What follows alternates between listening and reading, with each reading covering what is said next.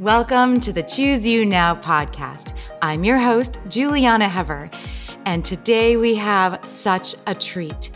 Dr. Dean Ornish is the founder and president of the nonprofit Preventive Medicine Research Institute, or PMRI, and clinical professor of medicine at UCSF and at UCSD.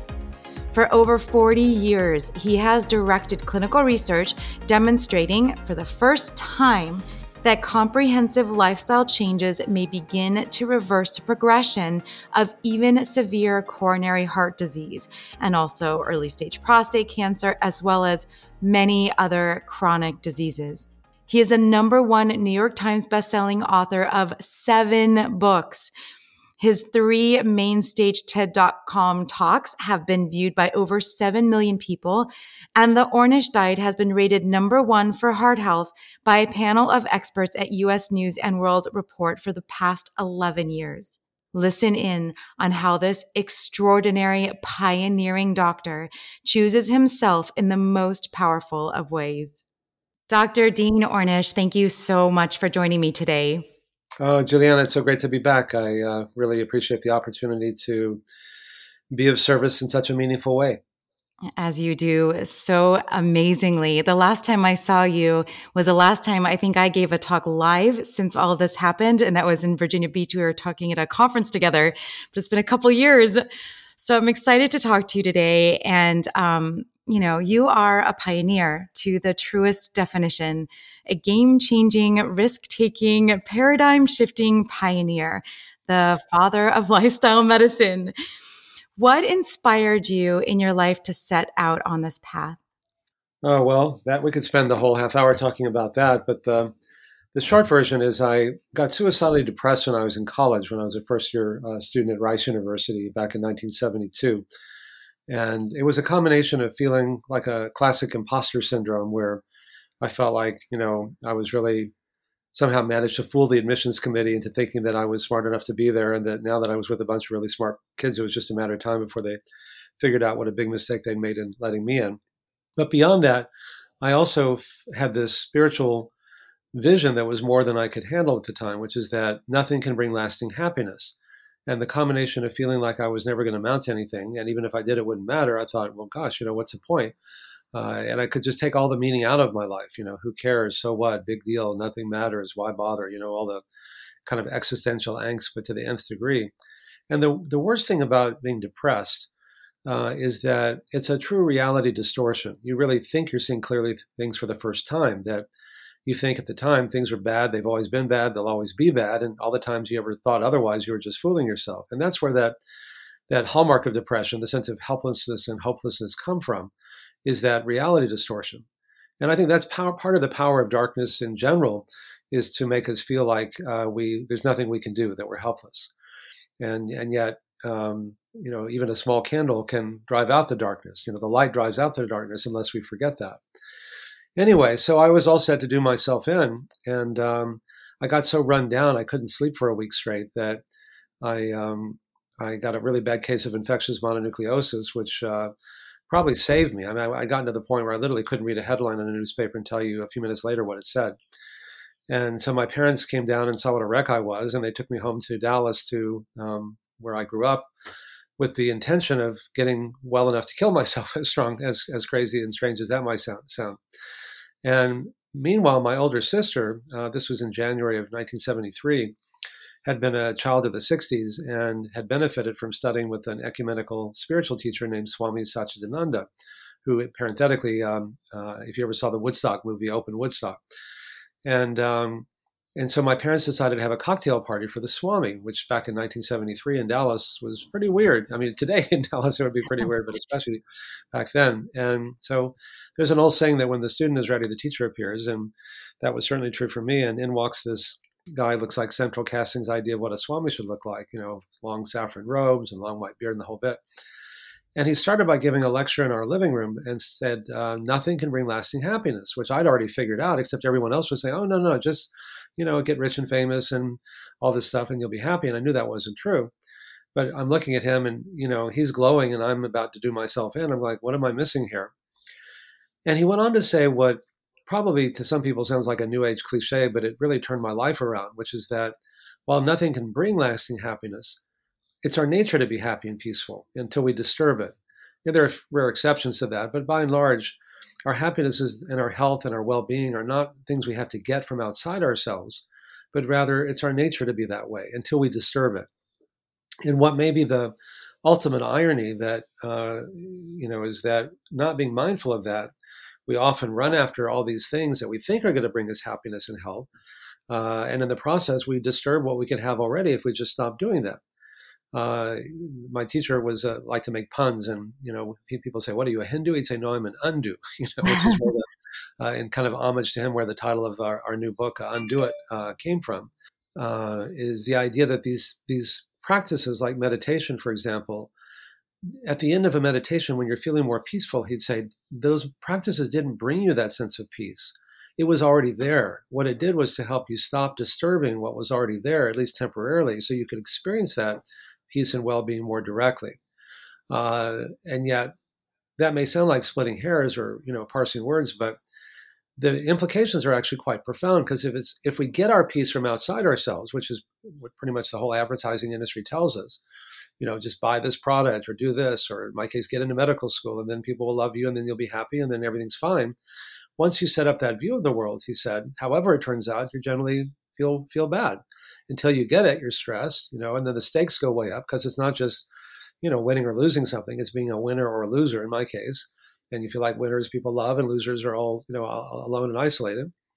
Uh, if, if someone else gets it and you don't, then it, it's even worse. And it reinforces this misperception that we live in a, a finite zero sum game, you know, world that the more you get, the lesser is for me, and you better get it while you can. It kind of makes it very hyper competitive. Uh, and if you don't get it, you feel bad. And if you get it, then it's there's this moment where it feels very seductive, like ah, I got it, I'm happy, or I'm healthy. But it doesn't last. It's soon followed either by either now what, it's never enough, or so what, big deal. It doesn't really provide that lasting sense of meaning that uh, we thought it might. And so um, people say things like, you know, the letdown that comes from accomplishing something is so great. I always make sure I've got a, a dozen projects going on at the same time, and then just I can shift my attention to that. And so what what I learned from the Swami is that first of all that we can quiet down at the end of our uh, meditation when you're feeling more peaceful to remind yourself to literally remind yourself that the meditation or whatever you're doing whether it's prayer or secular didn't bring you that sense of peace but rather it was there already. And then you can stay grounded in that peace and then go out in the world and accomplish even more without getting stressed and sick in the process. And so in my case when i felt like i had to get and do well and organic chemistry so that I could get into medical school so that, you know, I could love myself and other people could love me because I'd be a doctor. I couldn't function at all. You know, I literally couldn't function at all. I couldn't, like as I said, I couldn't read a headline in a newspaper and tell you a minute later what it said. But when I became more inwardly defined, just getting little glimpses of that, and he said, by the way, and eat a plant-based diet and meditate and exercise and and spend more time with your loved ones, which really became the best, the essence of my lifestyle medicine program. Uh, I began to to I mean, at first I couldn't even sit still long enough to meditate. I would meditate while walking around. But I began to get glimpses of that. And it was so powerful in transforming my life that I went back to school, transferred to the University of Texas at Austin, you know, graduated first in my class, gave the baccalaureate. And I say that not to brag, but to make the point that I experienced both ends of that spectrum. I, you know, totally dysfunctional or doing performing at a really high level. And the difference was that the more inwardly defined I became, the less anxiety and stress I had, and the more I could function at a high level.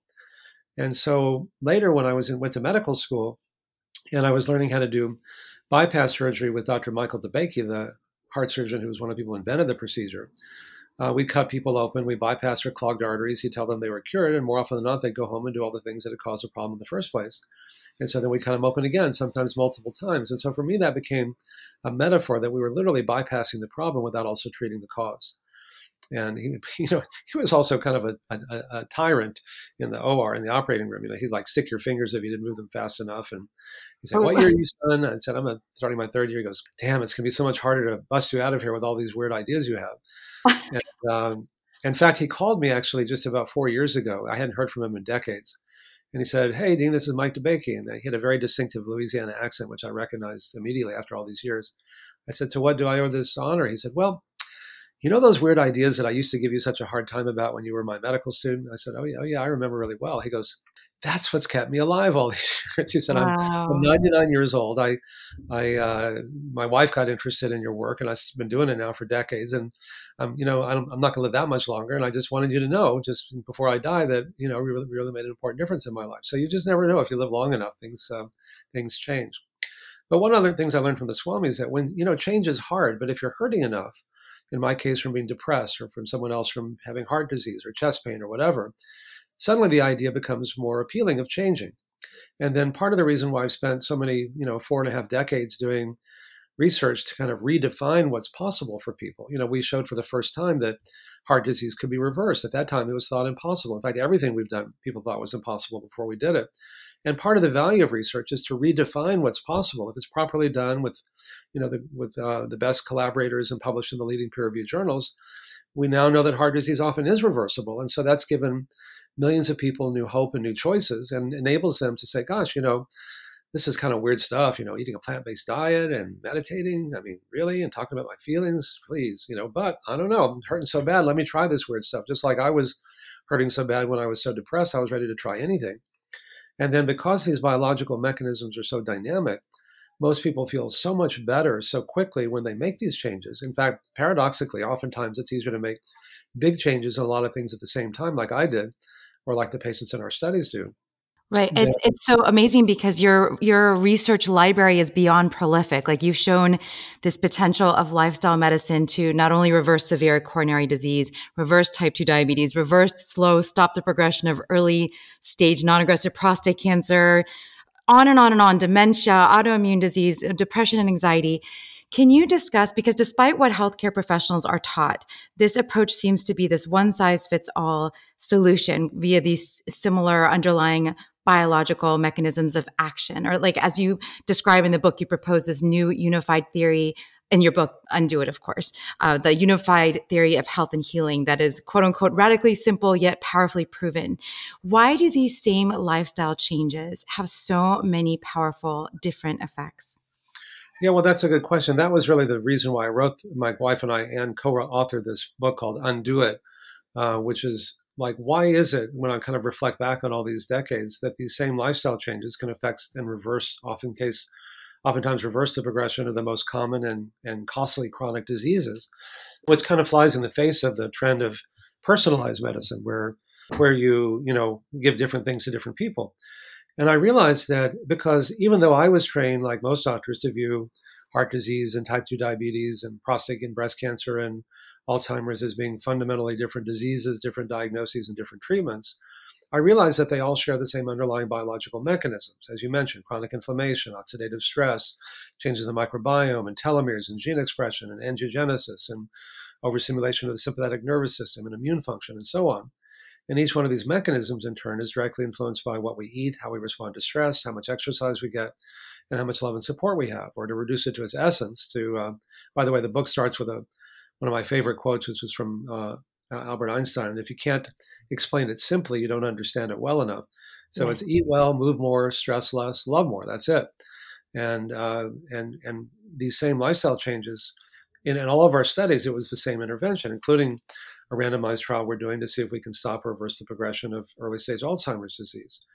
And the reason is because they all share these mechanisms. It also helps explain why you'll often find the same patient will have what are called comorbidities. They'll have heart disease and type 2 diabetes and high blood pressure and high cholesterol and overweight and so on, uh, because they're all just different manifestations of the same thing. Or whole countries, you know, in, in Asia 50 years ago, they had very low rates of all these chronic diseases, and they still they started to until they started to, you know, eat like us and live like us and die like us, and now more people are dying in, in third world countries from uh, heart disease and type 2 diabetes than AIDS, TB, and malaria combined and it's diverting a lot of resources from things that really do require drugs like AIDS, TB, and malaria to things that can be largely prevented or even reversed through uh, changing lifestyle.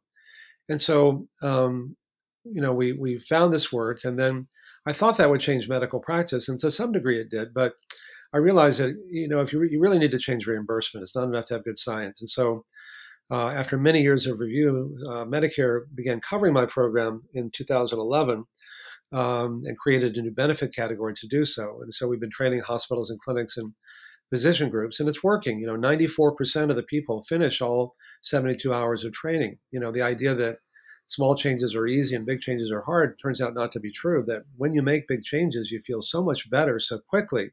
In most cases, if you have heart disease, for example, your chest pain goes away, or under your doctor's supervision, you may be able to reduce or get off medications that you were told you'd have to take the rest of your life to lower your cholesterol or blood pressure or blood sugar and so on. Uh, but because the angina tends to go away, most people become pain free in just a few weeks. You know, for someone who can't, you know, walk across the street without getting chest pain, or make love with their their partner, or play with their kids, or go back to work without getting chest pain, and now they can do all those things.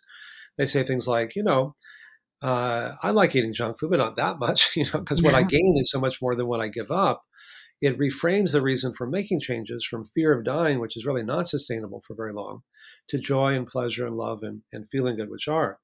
And then just last October, uh, Medicare agreed to extend the coverage of my reversing heart disease program when it's offered by Zoom now uh, in patients' own homes. So now that you don't have to live near one of the hospitals or clinics we've trained, you can live in a rural area, a food desert. If you've got internet access and a uh, and, and FedEx will deliver it to you because we send you food for five weeks as well um, you're eligible. And so now we can help reduce health disparities and health inequities. And so, by the way, if anyone's listening to this and you or someone you love uh, has heart disease, go to our site, ornish.com, and there's information on how you can uh, get information on how to sign up for our program. And Medicare and Aetna and many other insurance companies are covering it when it's offered virtually. And now you can do it in the privacy of your own home. You don't have to drive anywhere or do anything.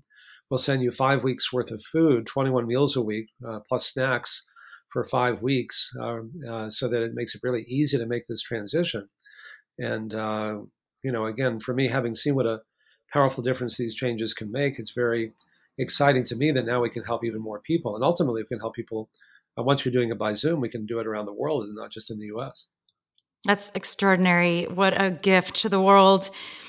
I would be remiss in not asking you about uh, fat. Basically, I'm. I have this very passionate stance on macro confusion and how it's the source of so much obfuscation in the world and how people are just so confused and even researchers get confused because we're comparing you know like a, a lentil stew with a breakfast cereal, you know, and, and, and when you're looking at just macronutrients. But you were like the low fat guy back when, and you were, you know, defending it and talking about that. I'm curious how that has evolved for you and, and what you would say about all that now. Well, it's unfortunate because I was never really the low fat guy that I got portrayed that way because I was, you know, debating Dr. Atkins for many years, and uh, he was the low carb guy, so I became the low fat guy, um, which is unfortunate because it's never been just about fat. It's about so many things that you know that what you include in your diet is as important as uh, what you exclude.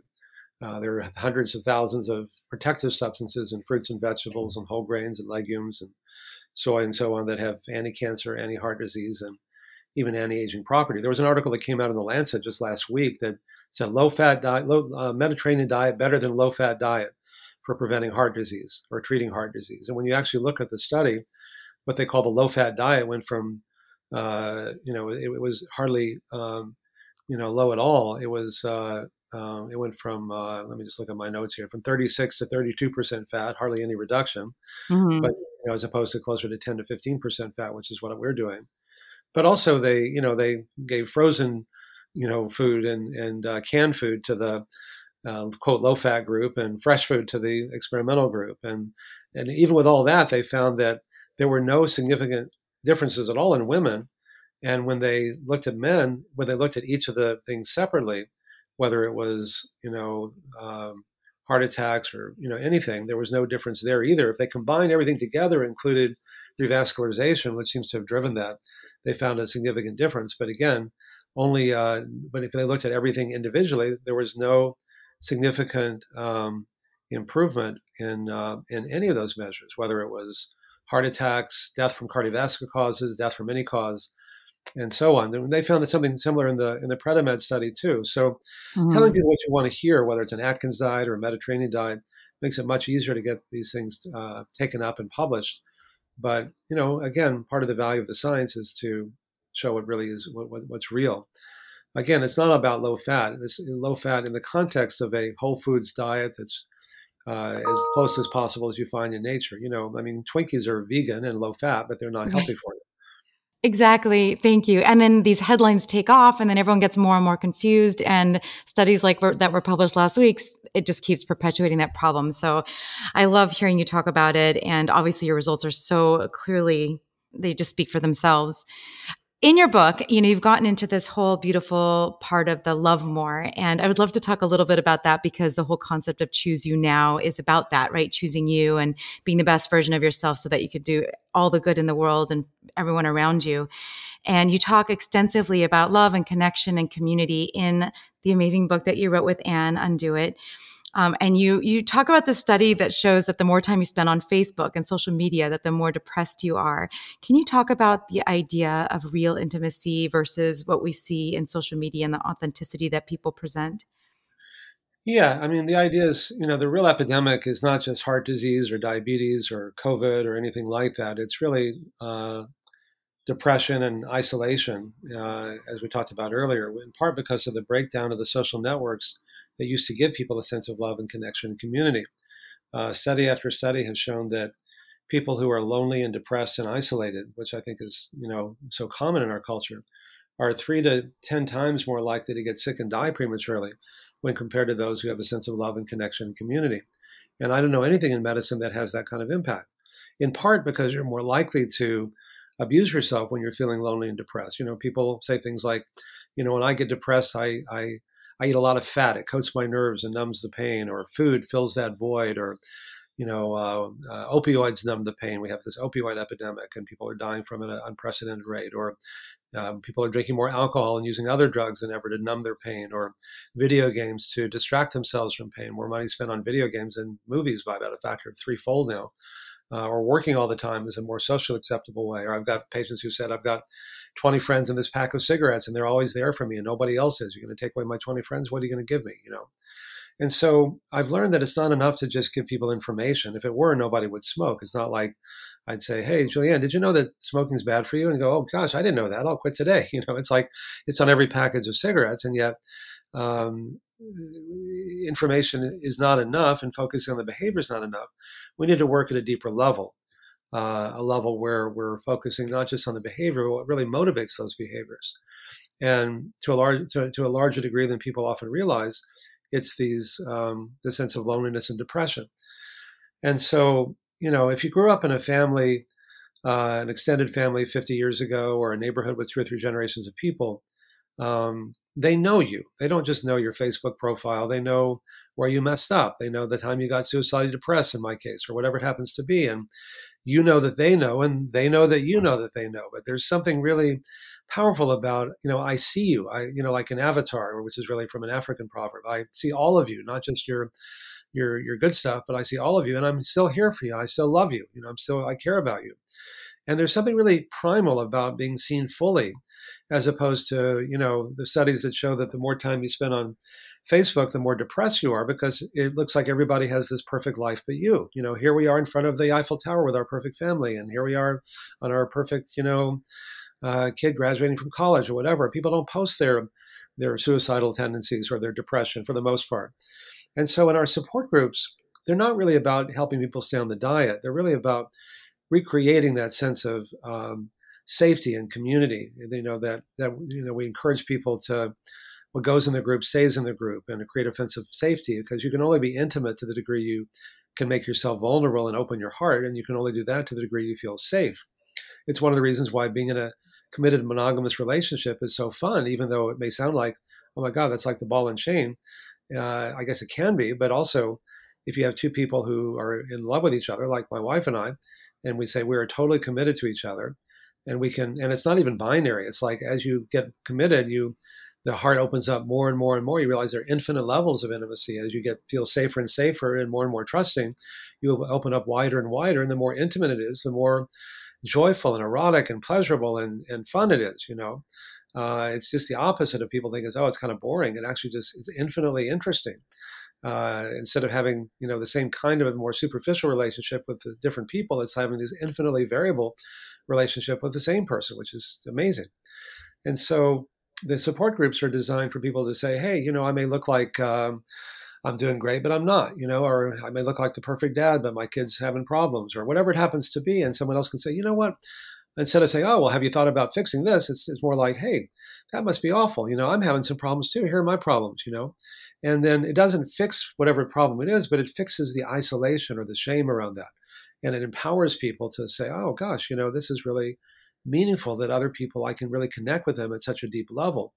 And, you know, even the word healing comes from the root to make whole. You know, yoga is from the Sanskrit meaning to yoke, to unite, union. These are really uh, old ideas that we're rediscovering. So eat well, move more, stress less, love more.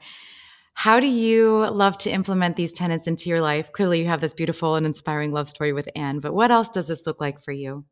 Well, you know, they say you teach what you want to learn, and so I, um, I, I am learning to do the things that I've been teaching others to do for so many years, especially in my in my relationship with Anne. Um, that uh, there's always a lot of fear when you make yourself vulnerable, and if anyone who's ever been abused or hurt in the past, you know, it, it's the heart goes, "Gosh, it's not safe," you know, and so we tend to um, isolate ourselves from other people just as a way of trying to avoid getting hurt.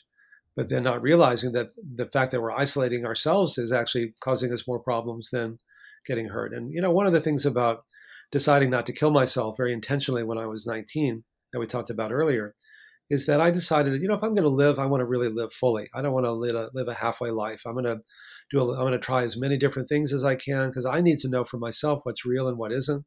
I'm going to do a lot of stupid stuff. I'm going to make a lot of stupid mistakes. And I'm going to be really proud of all those mistakes, you know, because there's a lot of wisdom that comes from doing something that doesn't work and learning from that. Then you know, you don't have to wonder.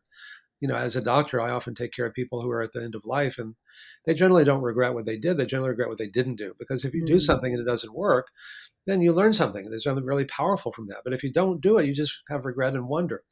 And all the studies that I've done, as I mentioned, were thought impossible at the time, including the study we're doing now on Alzheimer's. And it gave me the courage to try to do things that I wouldn't have done otherwise because I thought, like, well, what's the worst that could happen? I'm going to learn something really interesting.